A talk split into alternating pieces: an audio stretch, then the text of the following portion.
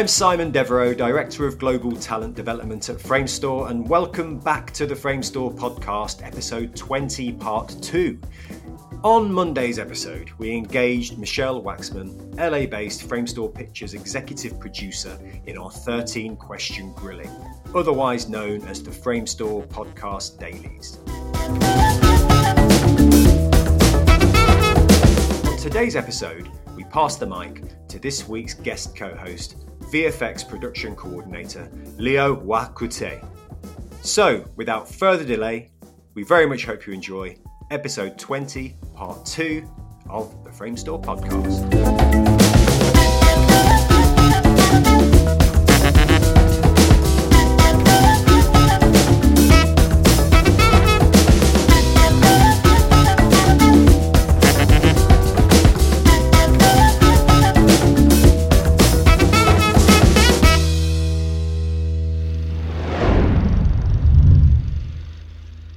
Welcome back to the podcast, the second installment of our conversation with Framestore Pictures executive producer Michel Waxman. This is where we hand over to this week's guest co host, Leo Roy-Cote, VFX production coordinator based in Montreal, who will continue the interview where we left off. So, Leo, it's over to you. Thank you, Simon.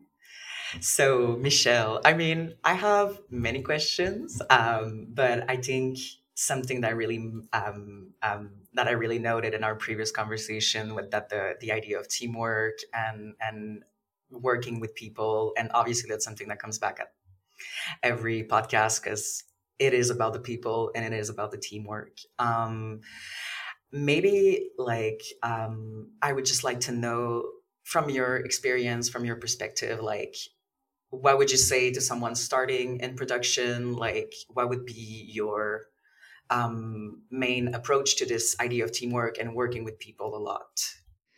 I think um, I think that if you if you have a job that you're in and you're just starting out, I think um, we kind of we touched on it a little bit in the last one is is honing your listening skills as much as your talking skills. You know, that's so much of teamwork. Um, having good questions you know even when a director is starting out and they're just learning how to do calls with clients and whatnot it's um it's so important to really think about what you're all doing why you're there and ask good questions. You know utilize the smart people around you as much as possible um, as resources and and listen to what the answers are you know then it really elevates every team if everybody's kind of contributing in that way Great. Yeah, active listening for sure. That's great, great advice. Um, I'd love to know, like, as a coordinator, I'm very close to the artists on the floor, their day to day. Um, we're running dailies, so we're sort of nudged in between um, the whole production world and then our little team of artists as well. Mm-hmm. Um, and that proximity, that closeness to the artist and what they do and their creative process is something I value a lot. Like in my work, it's something that's very fun for me. I think it's very exciting to see how the magic is made. Um, what would you say, like when you sort of move up in the production ladder, let's call it like that, um, and your role changes and your your position changes? Like, do you feel like you still have that sort of contact or access to the creative process? Is it different? Is it just a bit further? Um, I would love to have your take on that. Oh, a hundred percent. Because it, it really, um, it, you are only as good as the the people that you're working with.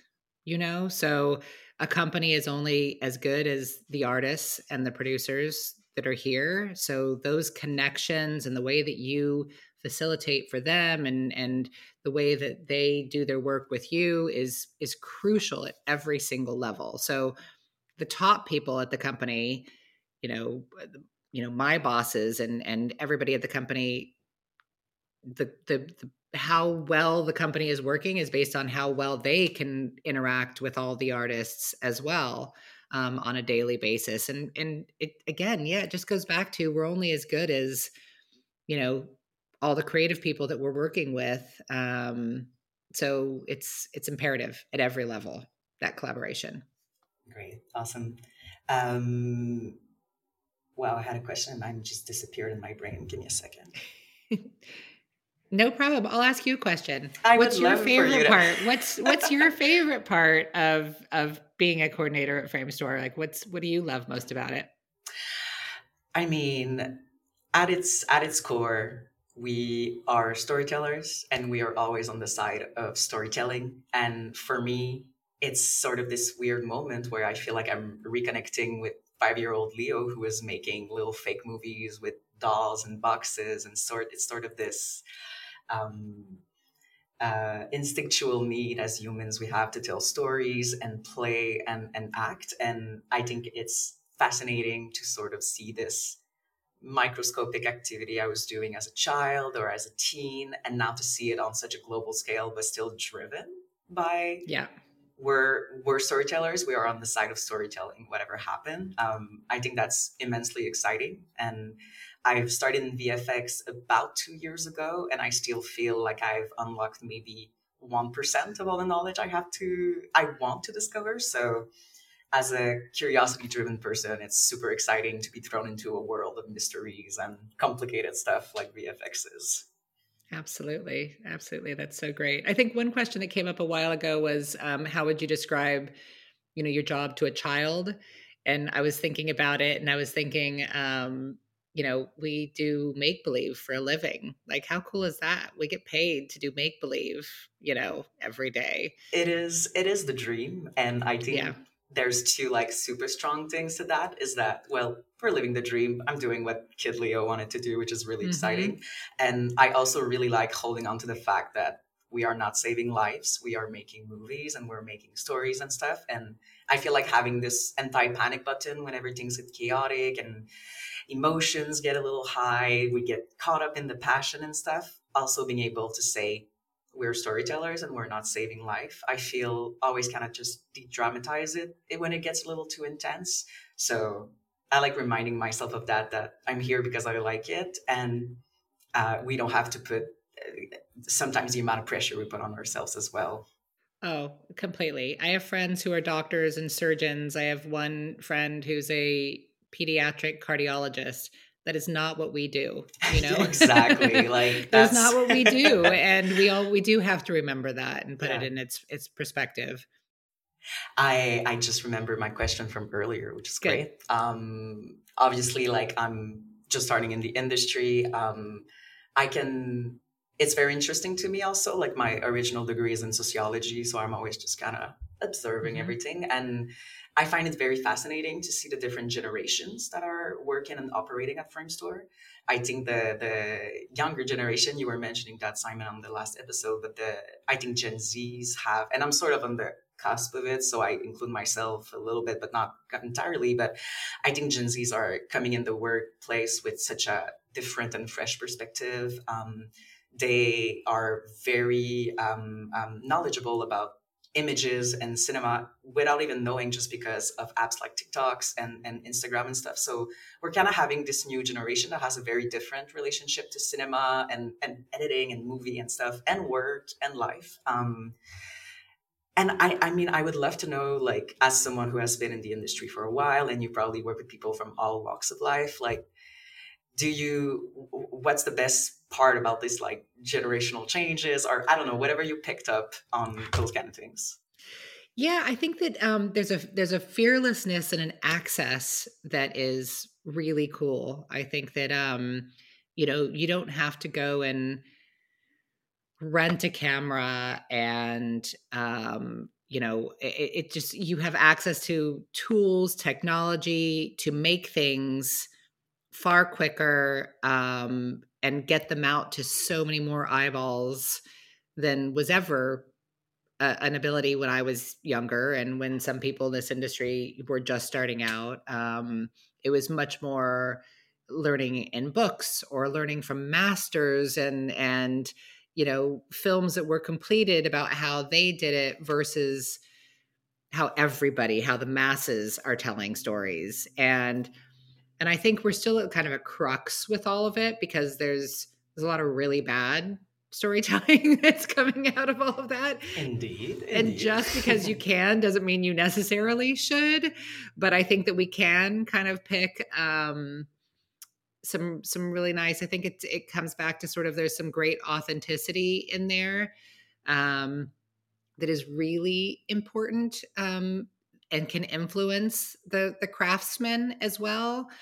But I also think that we don't want to lose um, the really fine craftsmanship that that studying and honing a skill uh, kind of elevates everything. So while it's very exciting to have that access and to be able to do it on the fly and and create things, I think that we need to kind of marry the two in some ways because if we're just doing that little bit, then we're kind of racing to the bottom in some ways.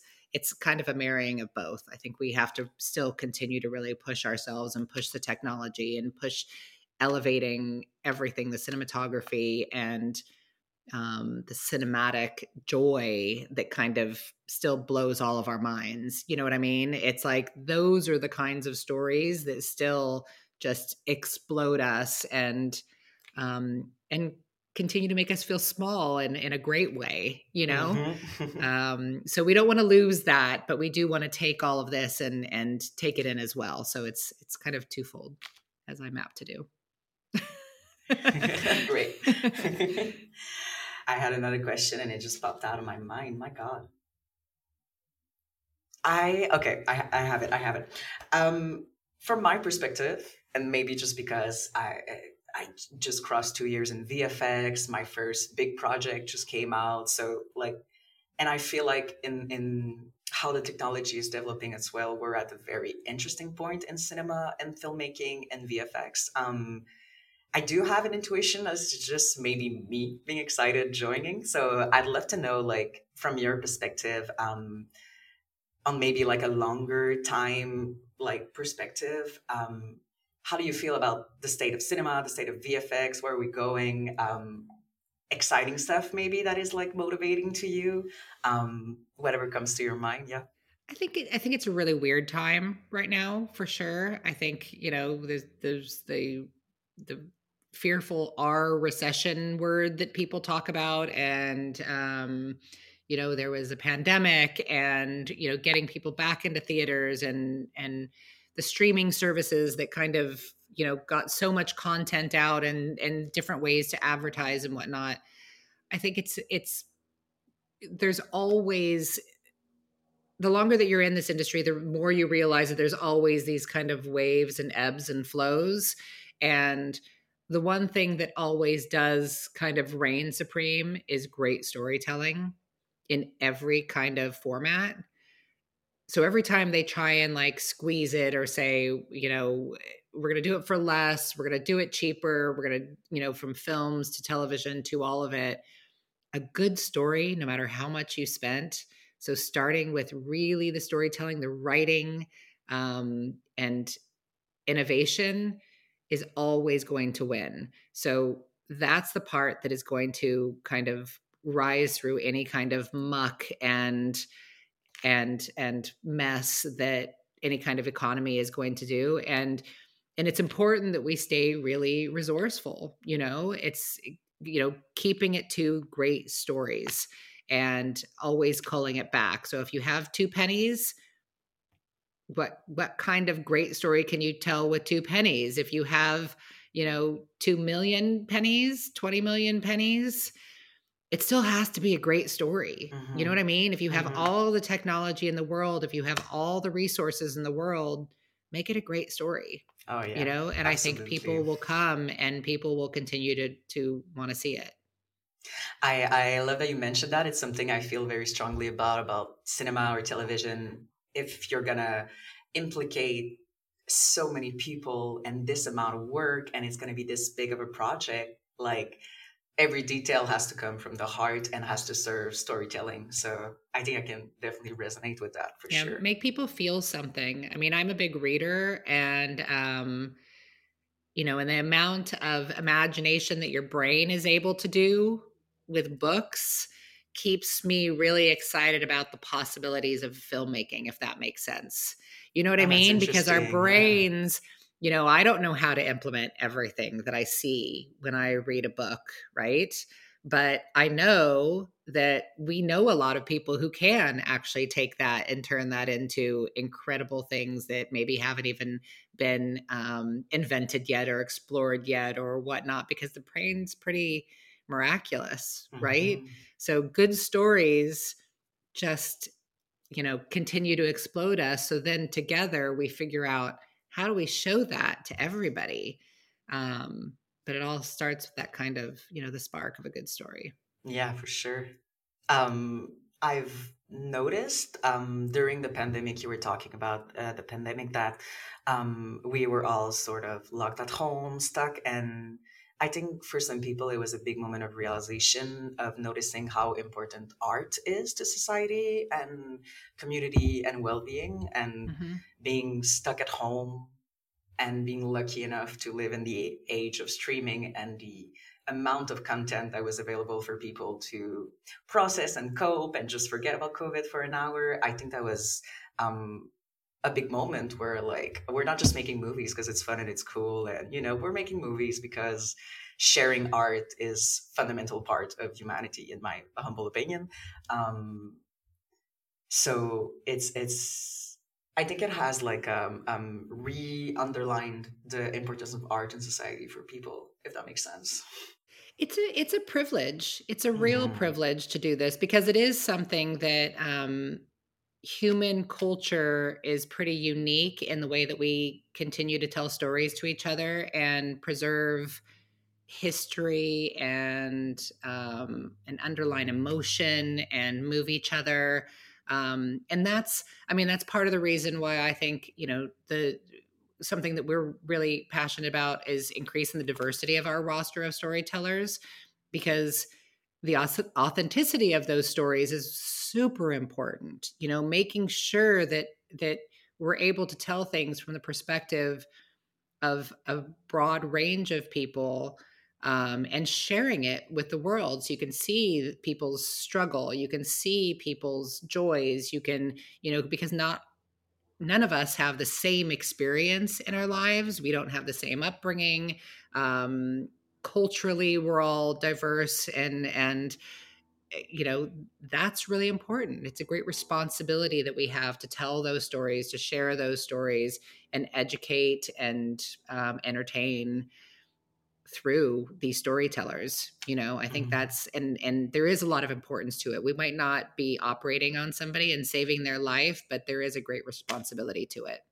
Yeah i, I totally agree with you. Um yeah it's it's it's very um, um i find it very what's the word i'm looking for the english word is escaping me What's the French word? Um, uh, it it gives you a lot of value. Valorisant. It's very yeah. valorisant. You know. Yeah. Um, validating. Validating. Thank you. um, it's true. Every time I go to ask that question, it, it disappears from my mind. I think it's the stress. But um... sorry, don't be stressed. Don't be stressed. I know, I know, I know. It's fun. Make it something up. Fun. Make up a new question. Make up a new question. Well, I love that we're talking about like the the um, instinctual nature. Oh, just remember, there you go. Um, I'm a sociology major originally, mm-hmm. so always been very interested in how people um, conceive themselves, their reality in society.